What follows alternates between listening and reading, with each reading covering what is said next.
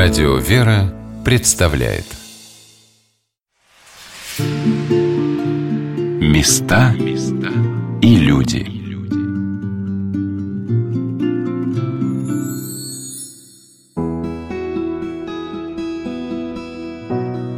Дорогие радиослушатели, у микрофона Юлия Бочарова. Мы продолжаем рассказ о Балаклавском Свято-Георгиевском мужском монастыре у мыса Фиолент – Отец Алепий встретил нас в 6 утра поговорить на берегу моря.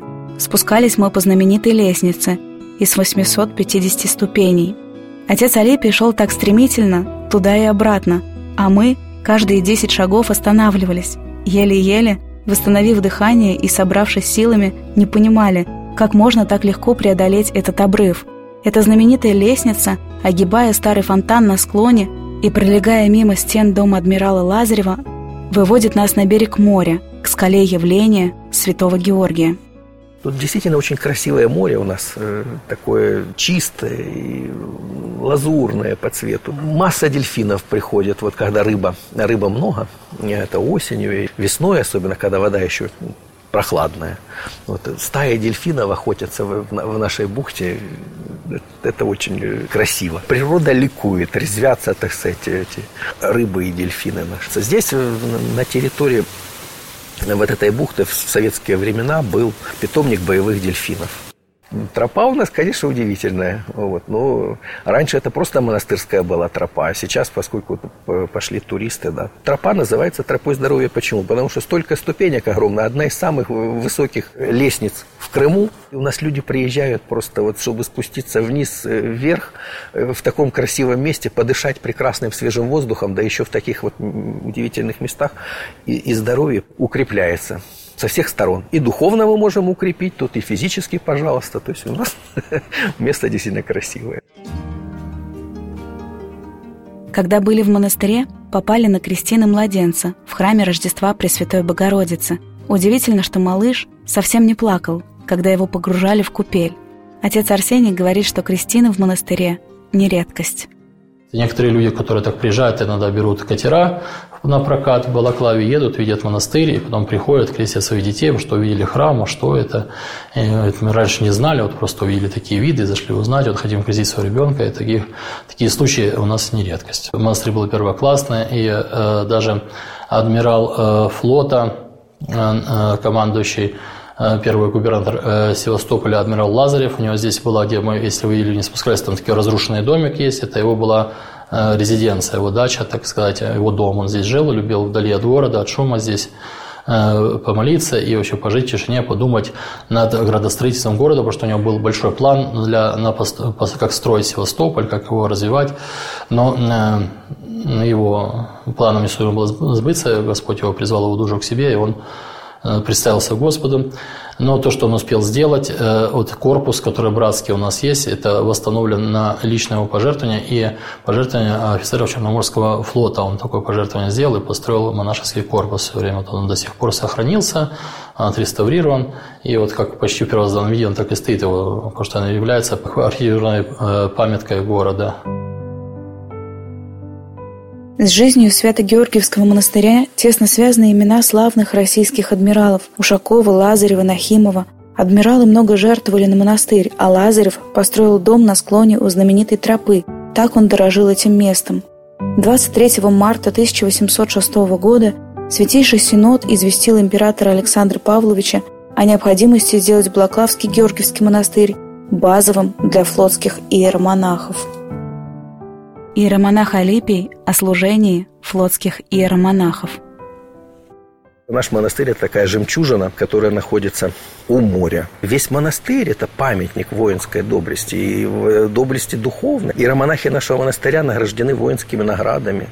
Э, не имея права, как священники, как монахи, брать в руки оружие, они вдохновляли матросов и офицеров на, на подвиг, на подвиг по защите своей родины. Это подвиг не ненависти к врагу, это подвиг любви. То есть вот на, на настоящую силу солдатам, нашим матросам, офицерам должна давать не ненависть к злу, не ненависть к врагу, а вот чему учили иеромонахи наши?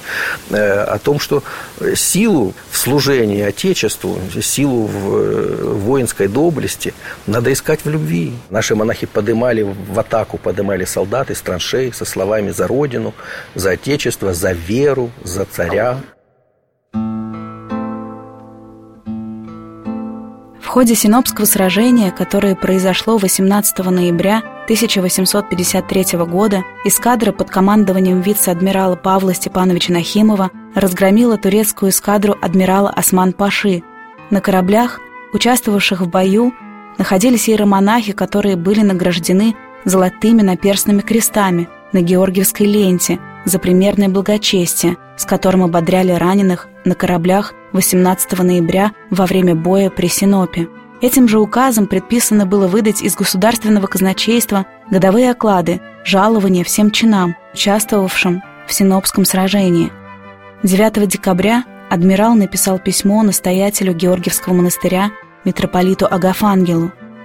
«Ваше Высокопреосвященство, принося благоговейную признательность мою и всех сослуживцев моих, участвовавших в битве при Синопе, за светлые молитвы ваши, возданные Господу Богу за дарованную им победу над врагами Отечества нашего, спешу исполнить желание вашего Высокопреосвященства присылкою списка имен убитых и от ран умерших товарищей наших в этой битве для принесения молитвы о душах их. При этом осмеливаюсь прибегнуть еще с почтительной просьбой к вашему Высокопреосвященству о предстательстве молитвами вашими перед Господом, да окажет Он милость свою исцелить раненых и увечных, лежащих на одре страдания – с благоговейным чувством глубокого уважения и совершенной преданностью, поручая себя святым молитвам вашим, имею честь быть вашего высокопреосвященства покорный слуга Павел Нахимов. В ближайший воскресный день в Свято-Георгиевском монастыре отслужили за здравную литургию об исцелении раненых и увечных, а об убитых и умерших от ран – панихиду. Владыка Калиник рассказал о том, как связан князь Александр Голицын с монастырем – Князь Голицын у нас похоронен. Он завещал, он был благотворителем монастыря, он завещал, чтобы его после смерти похоронили при Героическом монастыре. И когда в 92 году нам вернули развалины, и мы э, расчищали развалины фундамента храма Георгия Победоносца на нижней части монастыря, вот мы обрели э, тело, гроб и одежда нетленная. Вензеля его мы определили, мы давали, я давал на экспертизу, подтвердил, что князь Голицын. А что очень уникально, что сейчас в современной нашей России Э, Министерство внутренних дел э, отмечает свое начало не от указа Дзержинского, а от указа Петра Первого. И вот они всех э, министров а, пытаются найти их место захоронения. Также, когда они узнали, они приехали в инициативу, у нас висит тоже есть э, таблица, э, памятная доска о том, что здесь, в этом храме, в этой часовне покоится князь Голицын, который в свое время тоже был, некоторый период был министром внутренних дел э, Царской империи. В начале XIX века обитель взял под особую опеку обер-прокурор Святейшего Синода Александр Николаевич Голицын – по его приказу была разобрана ветхая церковь, а на ее месте построен новый храм великомученика Георгия. Будучи привязан к этим священным землям, князь завещал похоронить его на территории монастыря. Завещание было исполнено. Останки князя покоились в крипте храма святого Георгия. В 1814 году в новом храме начались богослужения, хотя строительные работы были завершены только в 1816 году. Храм представлял собой здание с одним куполом, установленным на круглый световой барабан, широкими полукруглыми окнами. У входа посетителей встречали четыре белоснежные колонны, поддерживая двускатную крышу с треугольным фронтоном. Большие прямоугольные окна с чугунными рамами украшали подоконники из белого мрамора. Крыша и купол были покрыты железом и выкрашены зеленой краской. Внутреннее убранство храма поражало красотой и богатством – Двухъярусный позолоченный иконостас был вырезан из дерева. Многие иконы богато украшены стразами, рубинами и бирюзой. Нимбы Спасителя, Богоматери и святых, элементы одежды и кресты выполнены из серебра или покрыты позолотой. В алтаре в позолоченной раме находилась икона Святой Марии Магдалины. Серебряные буквы над царскими вратами доносили до прихожан глубокие и вечные слова Ирмоса Сретения Господня – утверждение на тебя надеющихся. Утверди, Господи, церковь, юже стяжал еси, честною Твоей кровью. Одновременно с храмом в монастыре построили новые кельи, Георгиевский фонтан и трапезную. Благочинный Свято-Георгиевского мужского монастыря иеромонах Арсений рассказал о схимниках, раньше живших в обители, и императоре Николае II, который горячо любил монастырь. Были схимники, которые несли особый подвиг молитвы за весь мир. Вот в этом храме Э, в древних фотографиях есть, как они в алтаре, в псалтыре они читали ее по очереди. Круглые сутки не прерывалась э, молитва за весь мир. Также в 1915 году, в августе месяце, последний император, э, государь, мученик Николай II посетил эту обитель. Он любил приезжать в Крым, посещал ее часто, был несколько раз. Наверху, в парке, где сейчас было заложено место, освященное заложена капсула под большой соборный такой храм в честь святителя Николая. Об одном из посещений Николаем II Свято-Георгиевского монастыря рассказывал граф Шереметьев. Этот случай произошел в эпоху Великой войны в 1915 году. Государь-император вместе с императрицей Александрой Федоровной и августейшими детьми прибыли в Севастополь. Государь, любивший после завтрака делать большие прогулки на автомобиле по окрестностям Севастополя, неожиданно отправился с императрицей в Георгиевский монастырь, где он раньше бывал – Игумен и братья были очень удивлены и обрадованы высочайшим посещением. Мы вошли в церковь, и начался молебен. Точно мы вошли после бури в Тихий залив. Вдруг за дверьми храма раздался необычайный шум, громкие разговоры и странная суматоха. Государь удивленно повернул голову. Подозвав меня к себе жестом, послал узнать, откуда это непонятное волнение. Я вышел из храма, и вот что я узнал от стоявших монахов. В правых и левых скалах в утесах живут два схимника, которых никто из монахов никогда не видел. Известно только потому, что пища, которая им кладется на узкой тропинке в скалах, взята чьей-то рукой. И вот произошло невероятное событие, потрясшее всех монахов монастыря. Два старца тихо поднимались по крутой лестнице, ведущей вверх со стороны моря. О прибытии государя в монастырь им ничего не могло быть известно. Вот откуда волнение, произошедшее среди братьев. Я доложил государю и видел, что это событие произвело на него впечатление, но он ничего не сказал, и молебен продолжался. Когда кончился молебен, государь и императрица приложились к кресту, потом побеседовали с игуменом и вышли из храма на площадку. Там, где кончалась деревянная лестница, стояли два древних старца. Когда государь поравнялся с ними, они оба молча поклонились ему до земли. Государь, видимо, смутился, но ничего не сказал и медленно поклонился. Теперь после всего произошедшего думается, что не предвидели ли монахи-схимники своими мысленными очами судьбы России и царской семьи, и не поклонились ли они в ноги государю-императору Николаю II, как великому страдальцу земли русской. Много лет спустя слышал я от одного достоверного лица, которому государь сам лично это рассказывал, что однажды, когда государь на штандарте проходил мимо Георгиевского монастыря, он, стоя на палубе, видел, как в скалах показалась фигурка монаха, большим крестным знаменем, крестившего стоявшего на палубе штандарта государя. Все время, пока штандарт не скрылся из глаз. Об истории монастыря после революции рассказал отец Арсений. В 17 году грянула революция, которая все перевернула, перерухнула, и началась такая богобожеская безбожная власть. Не суждено было сбыться этим планом. Когда пришла, так сказать, советская власть, Монастырь был обращен в рабочую артель, еще какое-то время он просуществовал как религиозная община, потом был закрыт и полностью разорен. Были тут дом отдыха для трудящихся, храм, который Георгиевский э, снесли, разрушили, и на этом месте была танцплощадка, а где мы стоим здесь на месте, э, было тоже тут все закрыто, и э, тут играл духовой оркестр для тех, кто там отдыхает и танцует. Крест, который был водружен на склеивление, был уничтожен, спилен и брошен в воду под подножие этой скалы. Он там и лежал, когда извлекли из воды все время. И в 92 году, когда открылся монастырь уже, когда пришло безбожное время, его э, поставили в день памяти святой княгини Ольги Киевской. Нынешний наместник Преосвященнейший Бескоголеник э, провел освящение креста, и что на этом месте опять восяло знамя победы Христовой над смертью во время Великой Отечественной войны. Э, здесь э, на месте этого монастыря был штаб НКВД, школа морских юнг, там штаб флота, штабы командования военных подразделений. Много захоронений есть погибших солдат, неизвестных солдат. И, так сказать, война оставила свои такие страшные следы.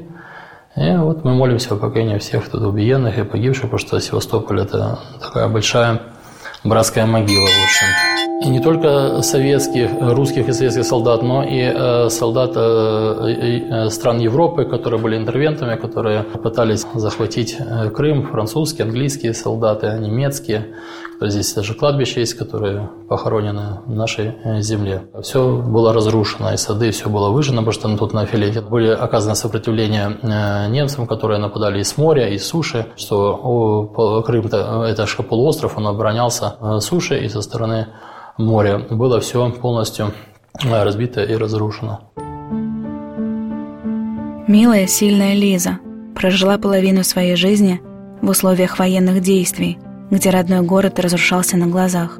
Познакомились у храма Рождества Христова, к порогу которого пришла рожать котят местная монастырская кошка. Лиза не знала, как ей помочь. Разговорились. С болью и любовью рассказывала она о родителях много. Нежно, плакала, и молчала. Мне мама шарфик подарила вот этот вот. Я вот так вот обматываюсь и вот так вот сплю, вот просто с ним. Мне так нравится мамин запах, потому что это мамочка, но она пахнет мамой. Папа пахнет папой. Ну вот, и я вот просто обматываюсь этим шарфиком, вот так вот сплю. Родина – это мама с папой. Это когда ты можешь подойти к маме и к папе и обнять их крепко и они тебя обнимут. И скажут, что мы тебя любим, у тебя все получится, ты справишься. Ты наше солнышко, ты наша малышка. Какой бы ты упертый ни была, мы все равно тебя любим. О многострадальной крымской земле рассказал адвокат, писатель и телеведущий Павел Астахов.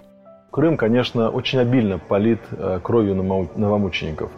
И здесь э, ведь были разные события. И э, Сиваш, где казнили молодых юнкеров, и во время отлива, которые стояли с привязанными камнями к ногам, и баржи, которые здесь топили с оставшимися последними, сдавшимися э, белыми офицерами, расправы, которые здесь шли во время гражданской войны и после гражданской войны, кровью защитников Севастополя, Сапун-горы, тех высоток, которые защищали еще в крымские войны.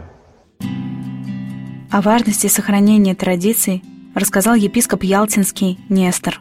Одно дело, человек знает, что есть Бог, но и бесы знают, что Бог есть, и трепещут, как пишет апостол. Мы же должны не только знать, но быть сопричастные, быть соединенные, чтобы это были сообщающиеся сосуды с нашей историей, с нашей традицией, с нашим величием, с нашими святыми, с нашими великими государственными деятелями, учеными, деятелями культуры и, конечно же, теми, кто был хранителем священной традиции. И вот тогда эта сопричастность и будет транслироваться дальше. Она будет переходить из уст в уста, от сердца к сердцу, от глаз к глазам и воспроизводиться в новых поколениях. Это вопрос к нам, не каким-то внешним враждебным силам. Как сохранить себя, сохранить свою душу, сохранить свое тело, сохранить тело своей истории и своей традиции. И это серьезные вопросы, которые требуют очень правильного продумывания и, вообще-то, некой позиции. Ради чего мы живем и ради чего мы готовы умирать. Елизавета Могилева, 19-летняя девушка, трудничала здесь в монастыре, в храме Рождества Богородицы, и рассказала истории, свидетельницей которых она является – я родилась и выросла в Донецке. Месяц назад приехала в Севастополь. И меня тетя устроила в храм Рождества Христова. Я тут слежу за храмом, тружусь. Божника даже тут не оставляет. То есть это очень святое место. Божника слышит тебя, чувствует каждую твою молитву, каждую твою мысль. Была такая даже история, что тетя сказала мне, поди купи Э, хлеба после работы, вот, и сухарики. Главное не забыть.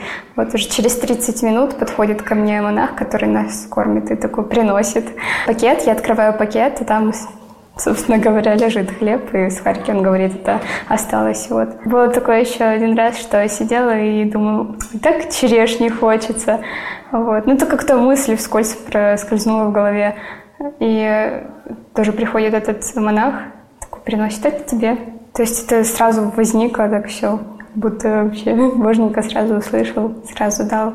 Этот монастырь – это очень благодатное место. Здесь молятся военных, воинах, то, что разные тоже там чудеса происходят. Это действительно святое место, и это чувствуется. Вот ты заходишь сюда, и все, ты, ты ощущаешь это на себе. Женщина зашла в лавку к моей тете и говорит, что так и так, она плачет. Ее сын военный, его, э, с ним пропала связь, потому что месяц не могла или больше с ним связаться. А тетя такая говорит, ну молитесь, самое главное молитесь. Ушла женщина, потом приходит через месяц, радая, счастливая, а тетя ее уже не помнит. Ну, то есть бывает такое, знаете, что приходит человек, ты что-то скажешь, и как-то, ну, все, забывается это. Тут она приходит счастливая. Тетя Ира, э, просто тетя такая говорит, нашелся, отписался, он говорит, да, жив, здоров. И самое главное, что э, моя тетя сама не знала, ну, кто эта женщина, она забыла, она даже не поняла, как она это сказала. То есть действительно женщина молилась, и вот Божника послал. Слава Богу, что с ним все хорошо. Владыка Калиник о вере Христовой. Очень часто во время проповеди я говорю, приводя примеры и мучеников первых веков, и новомучеников, потому что к сожалению, наша страна, наша Святая Русь, она переживает такие вехи истории, и в каждую эту веху истории задается один вопрос. Кто мы на самом деле? Для чего мы живем? И вот первые мученики христианства, как э, никто показывает нам эту ценность, когда языческие воины, языческие императоры, язычники предлагали и заставляли христиан отказаться от Христа, принести жертву идолам, отказаться от своих, по сути, убеждений, своей веры. Вот сегодня, когда воины отдают свою жизнь за Отечество, за спасение мирных граждан, за наше будущее, за нашу жизнь в том плане, как мы ее понимаем на Святой Руси. Это, конечно же, наши ценности – это, конечно же, заповеди Христовы. Мы понимаем и осознаем, что на всех веках нашей истории, нашей страны всегда становится вопрос, кто ты человек. И вот э, люди, которые находят в себе силу веры, они отвечают, что мы люди Божии. Поэтому они принимают э, мученическую кончину, не предавая ни Бога, ни свои э, идеи, ни свою веру. Лиза выросла в православной семье, она дочка священника – рассказывала о силе молитвы, об утешениях Господа и о промысле Его. Я родилась и выросла в Донецке, и за эти восемь лет я все равно не уезжала. То вот только когда ситуация обострилась, я приехала одна, но моя семья осталась там. И все равно, несмотря на все эти ужасные обстоятельства, Боженька защищал. Матушка Божия покрывалась святым своим амофором. И бывали ситуации, которые ну, вот просто промысел Божий. Например, э, у нас один раз было, что снаряд в дом прилетел и не взорвался. У нас, получается, на кухне есть э, иконный уголок, вот он стоит. И вот с этой стороны прилетел снаряд, застрял в стене и не взорвался. Это слава Богу. А вот. Потом приезжали саперы, конечно же, все это дело сворачивали. Службы все равно идут, несмотря вот на обстрелы. У меня папа батюшка, вот.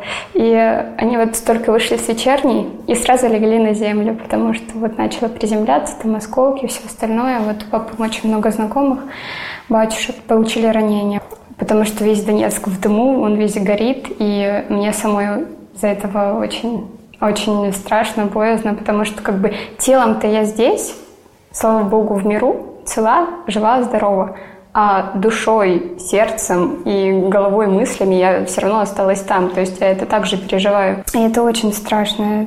Ну и все, что тебе остается делать, это просто верить, даже если вера ходит по обрыву где-то там. То есть и самое страшное, что ты ничего не можешь с этим делать, ты только можешь молиться. Это все, что у тебя остается. Потому что кто я такая, по сути? Я какой-то человек вообще на планете этой, да, как обычно какая-то маленькая песчинка в море. Но своей молитвой и своей верой я могу сделать больше. То есть, если я песчинка как человек, то душой и молитвой я могу стать больше, чем море, как и каждый из нас. То есть, этой молитвой мы, мы просим Боженьку, и Боженька нас слышит. Это самое главное. Отец Алипий о том, как можно научиться настоящей христианской любви. У нас книга, например, в православии такая есть, называется «Добротолюбие». А э, по-гречески это звучит как э, «любокрасие», если вот перевести дословно. А это, это значит э, любовь к красоте. То есть вот эта красота духовного делания. Очистить свое сердце и вырастить там вот этот цветок любви настоящий. Только смирение может стать истинной основой настоящей христианской любви. Только смиренный человек получает настоящую благодать. Только тот, кто понимает, что я без Бога ничто, я немощный, у меня масса болезней, и мне нужен Спаситель, Христос нужен погибающим. Схиархимандрит Илий Ноздрин любит приезжать в Крым. Встретила батюшку в храме, проездом оказались в Нижней Орианде. Батюшка подарил мне икону Пресвятой Богородицы и сказал не бояться смерти, что он помолится за меня. Ехали на следующий день в Севастополе, попали в аварию. Машина побилась, но все мы остались живы и здоровы. Знающие люди сказали, что авария могла быть очень серьезной. Если есть Бог, есть все хорошее в мире. Конечно, ясно, на земле нет полноты. На земле есть только на вступление в жизни, есть только начало жизни есть только частица жизни. Поэтому бояться умирать не нужно. Вот один замечательный человек сказал, почему мы, мы боимся смерти? Надо, наоборот, ее любить, смерть, и благодарить за смерть Господа. Господь с нами. Вот так. А почему ты боишься смерти? Не бойся. Нет, смерти не бойся. Так что благодари Господа всегда. Слава Богу за все. Береги эту иконочку. И как встала, сразу э, слова произноси. Слава Богу, что я живу в мире этом. Слава Богу, что с нами Бог. Слава Богу, что с нами Пречистая Божья Матерь и все святые в России просиявшие. Смерть, где твое жало? Ад, где твоя победа? Воскрес Христос, и пали демоны. Воскрес Христос, и радуются ангелы. Воскрес Христос, и торжествует жизнь.